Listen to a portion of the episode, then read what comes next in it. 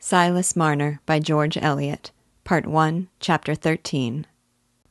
It was after the early supper time at the Red House, and the entertainment was in that stage when bashfulness itself had passed into easy jollity, when gentlemen, conscious of unusual accomplishments, could at length be prevailed on to dance a hornpipe, and when the squire preferred talking loudly, scattering snuff, and patting his visitors' backs, to sitting longer at the whist table a choice exasperating to Uncle Kimble, who, being always volatile in sober business hours, became intense and bitter over cards and brandy, shuffled before his adversary's deal with a glare of suspicion, and turned up a mean trump card with an air of inexpressible disgust, as if in a world where such things could happen, one might as well enter on a course of reckless profligacy. When the evening had advanced to this pitch of freedom and enjoyment, it was usual for the servants, the heavy duties of supper being well over, to get their share of amusement by coming to look on at the dancing, so that the back regions of the house were left in solitude. There were two doors by which the white parlor was entered from the hall, and they were both standing open for the sake of air. But the lower one was crowded with the servants and villagers, and only the upper doorway was left free.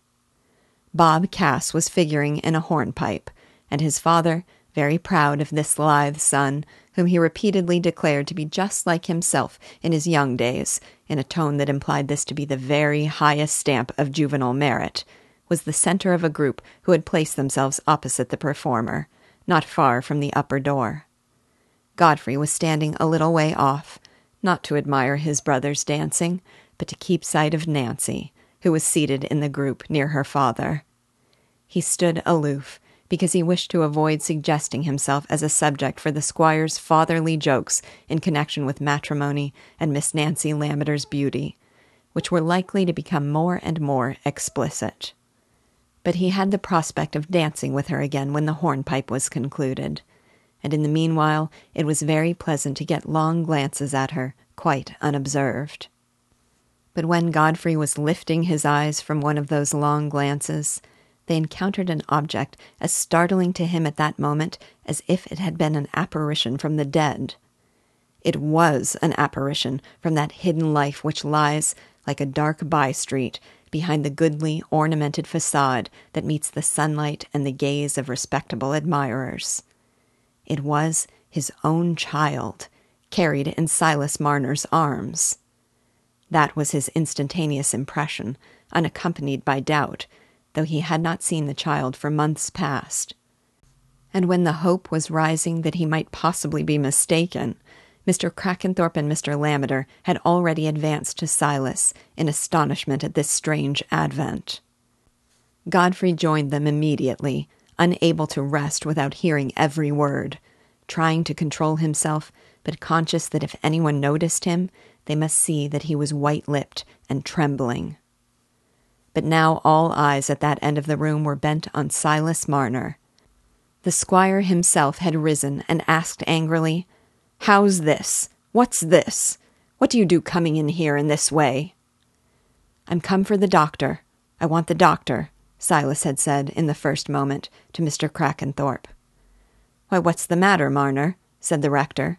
The doctor's here, but say quietly what you want him for. It's a woman, said Silas, speaking low and half breathlessly, just as Godfrey came up. She's dead, I think. Dead in the snow at the stone pits, not far from my door. Godfrey felt a great throb. There was one terror in his mind at that moment. It was that the woman might not be dead.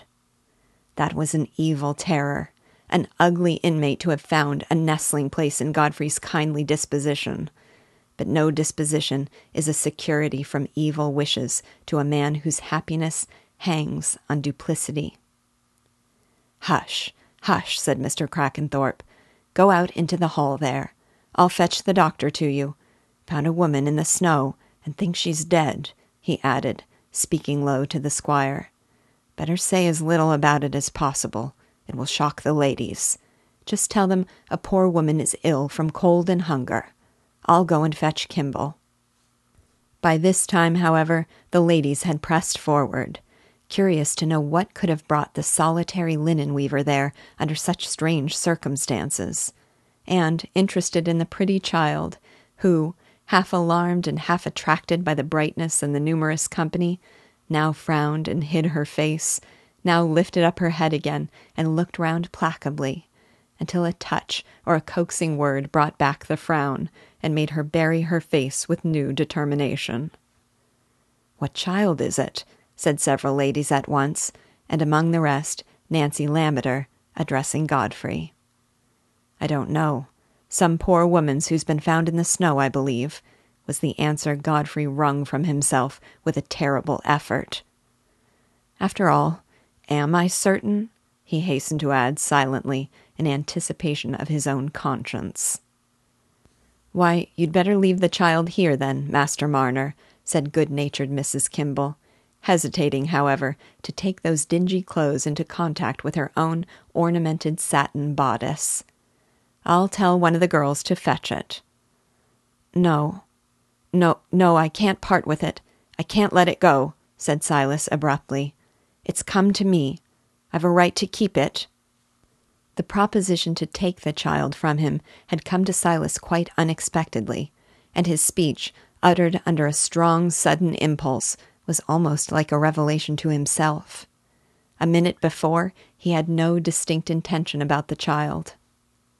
Did you ever hear the like? said Mrs. Kimble, in mild surprise to her neighbor. Now, ladies, I must trouble you to stand aside, said Mr. Kimble, coming from the card room, in some bitterness at the interruption, but drilled by the long habit of his profession into obedience to unpleasant calls, even when he was hardly sober. It's a nasty business turning out now, eh, Kimble? said the squire. He might have gone for your young fellow, the prentice there. What's his name? Might? Ay. What's the use of talking about might? growled Uncle Kimble, hastening out with Marner, and followed by Mr. Crackenthorp and Godfrey. Get me a pair of thick boots, Godfrey, will you? And stay, let somebody run to Winthrop's and fetch Dolly. She's the best woman to get. Ben was here himself before supper. Is he gone? Yes, sir, I met him, said Marner. But I couldn't stop to tell him anything. Only I said I was going for the doctor, and he said the doctor was at the squire's. And I made haste and ran, and there was nobody to be seen at the back of the house, and so I went in to where the company was. The child, no longer distracted by the bright light and the smiling women's faces, began to cry and call for Mammy, though always clinging to Marner, who had apparently won her thorough confidence. Godfrey had come back with the boots, and felt the cry as if some fibre were drawn tight within him. I'll go, he said, hastily, eager for some movement. I'll go and fetch the woman, Mrs. Winthrop. Oh, pooh, send somebody else, said Uncle Kimble, hurrying away with Marner. You'll let me know if I can be of any use, Kimble, said Mr. Crackenthorp, but the doctor was out of hearing. Godfrey, too, had disappeared. He was gone to snatch his hat and coat, having just reflection enough to remember that he must not look like a madman. But he rushed out of the house into the snow without heeding his thin shoes. In a few minutes he was on his rapid way to the stone pits by the side of Dolly, who, though feeling that she was entirely in her place in encountering cold and snow on an errand of mercy, was much concerned at a young gentleman's getting his feet wet under a like impulse. You'd a deal better go back, sir, said Dolly, with respectful compassion. You've no call to catch cold, and I'd ask you if you'd be so good as to tell my husband to come on your way back. He's at the Rainbow, I doubt. Have you found him anyway sober enough to be a use?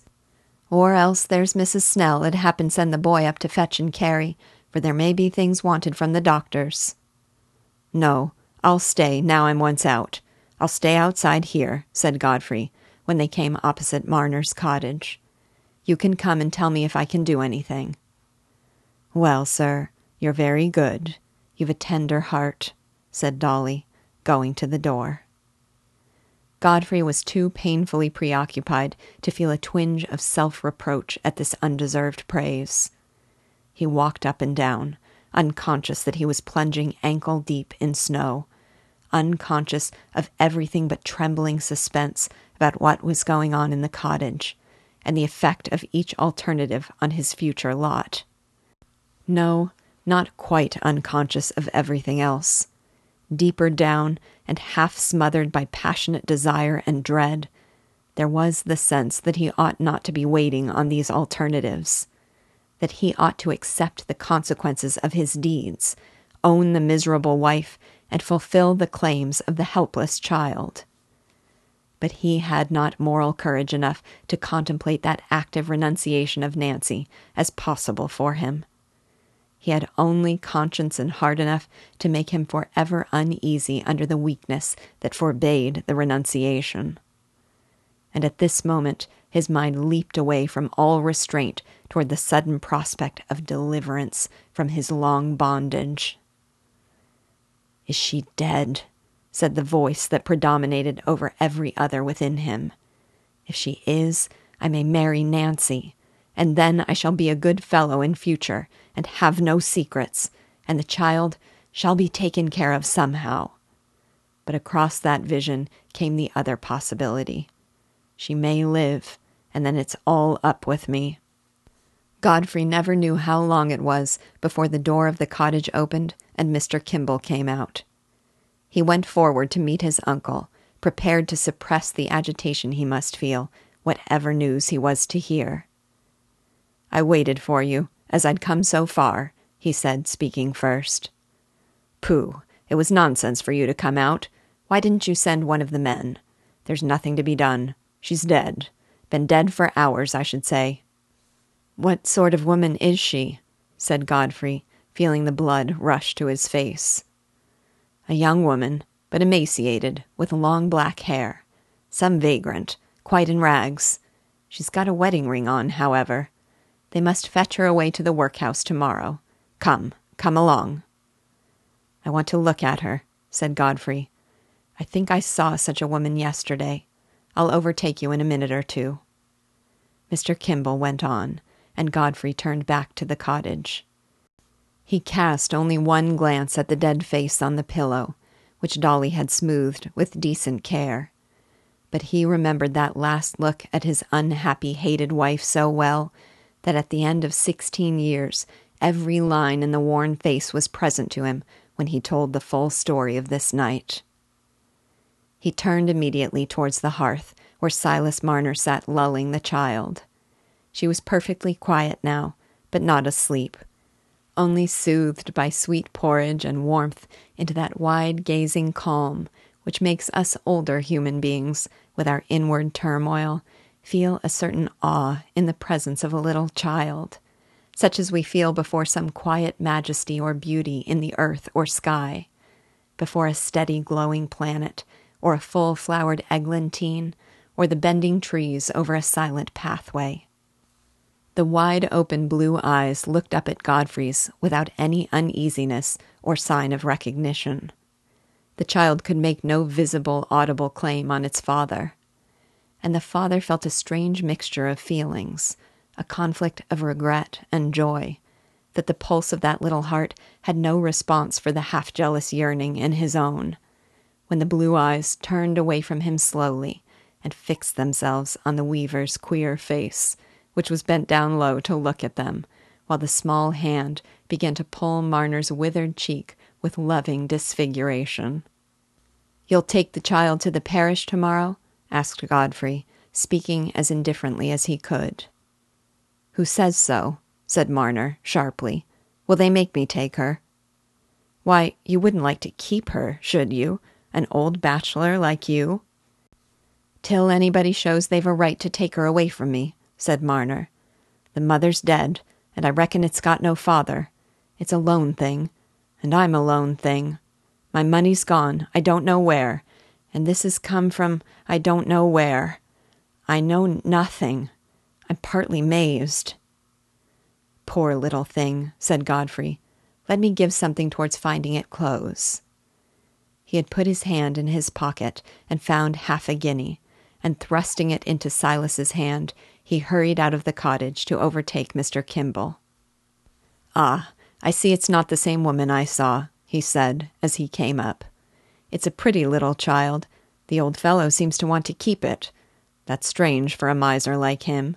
But I gave him a trifle to help him out. The parish isn't likely to quarrel with him for the right to keep the child. No, but I've seen the time when I might have quarreled with him for it myself. It's too late now, though. If the child ran into the fire, your aunt's too fat to overtake it. She could only sit and grunt like an alarmed sow. But what a fool you are, Godfrey, to come out in your dancing shoes and stockings in this way. And you, one of the beaux of the evening, and at your own house. What do you mean by such freaks, young fellow? Has Miss Nancy been cruel, and do you want to spite her by spoiling your pumps? Oh, everything has been disagreeable tonight. I was tired to death of jigging and gallanting, and that bother about the hornpipes. And I'd got to dance with the other Miss Gunn, said Godfrey, glad of the subterfuge his uncle had suggested to him. The prevarication and white lies which a mind that keeps itself ambitiously pure is as uneasy under as a great artist under the false touches that no eye detects but his own, are worn as lightly as mere trimmings when once the actions have become a lie. Godfrey reappeared in the white parlor with dry feet, and, since the truth must be told, with a sense of relief and gladness that was too strong for painful thoughts to struggle with. For could he not venture now, whenever opportunity offered, to say the tenderest things to Nancy Lammeter? To promise her and himself that he would always be just what she would desire to see him. There was no danger that his dead wife would be recognized. Those were not days of active inquiry and wide report. And as for the registry of their marriage, that was a long way off, buried in unturned pages, away from anyone's interest but his own. Dunsey might betray him if he came back, but Dunsey might be won to silence. And when events turn out so much better for a man than he had reason to dread, is it not a proof that his conduct had been less foolish and blameworthy than it might otherwise have appeared? When we are treated well, we naturally begin to think that we are not altogether unmeritorious, and that it is only just that we should treat ourselves well, and not mar our own good fortune. Where, after all, would be the use of his confessing the past to Nancy Lammeter, and throwing away his happiness, nay, hers, for he felt some confidence that she loved him. As for the child, he would see that it was cared for. He would never forsake it. He would do everything but own it. Perhaps it would be just as happy in life without being owned by its father, seeing that nobody could tell how things would turn out, and that, is there any other reason wanted? Well, then, that the father would be much happier without owning the child.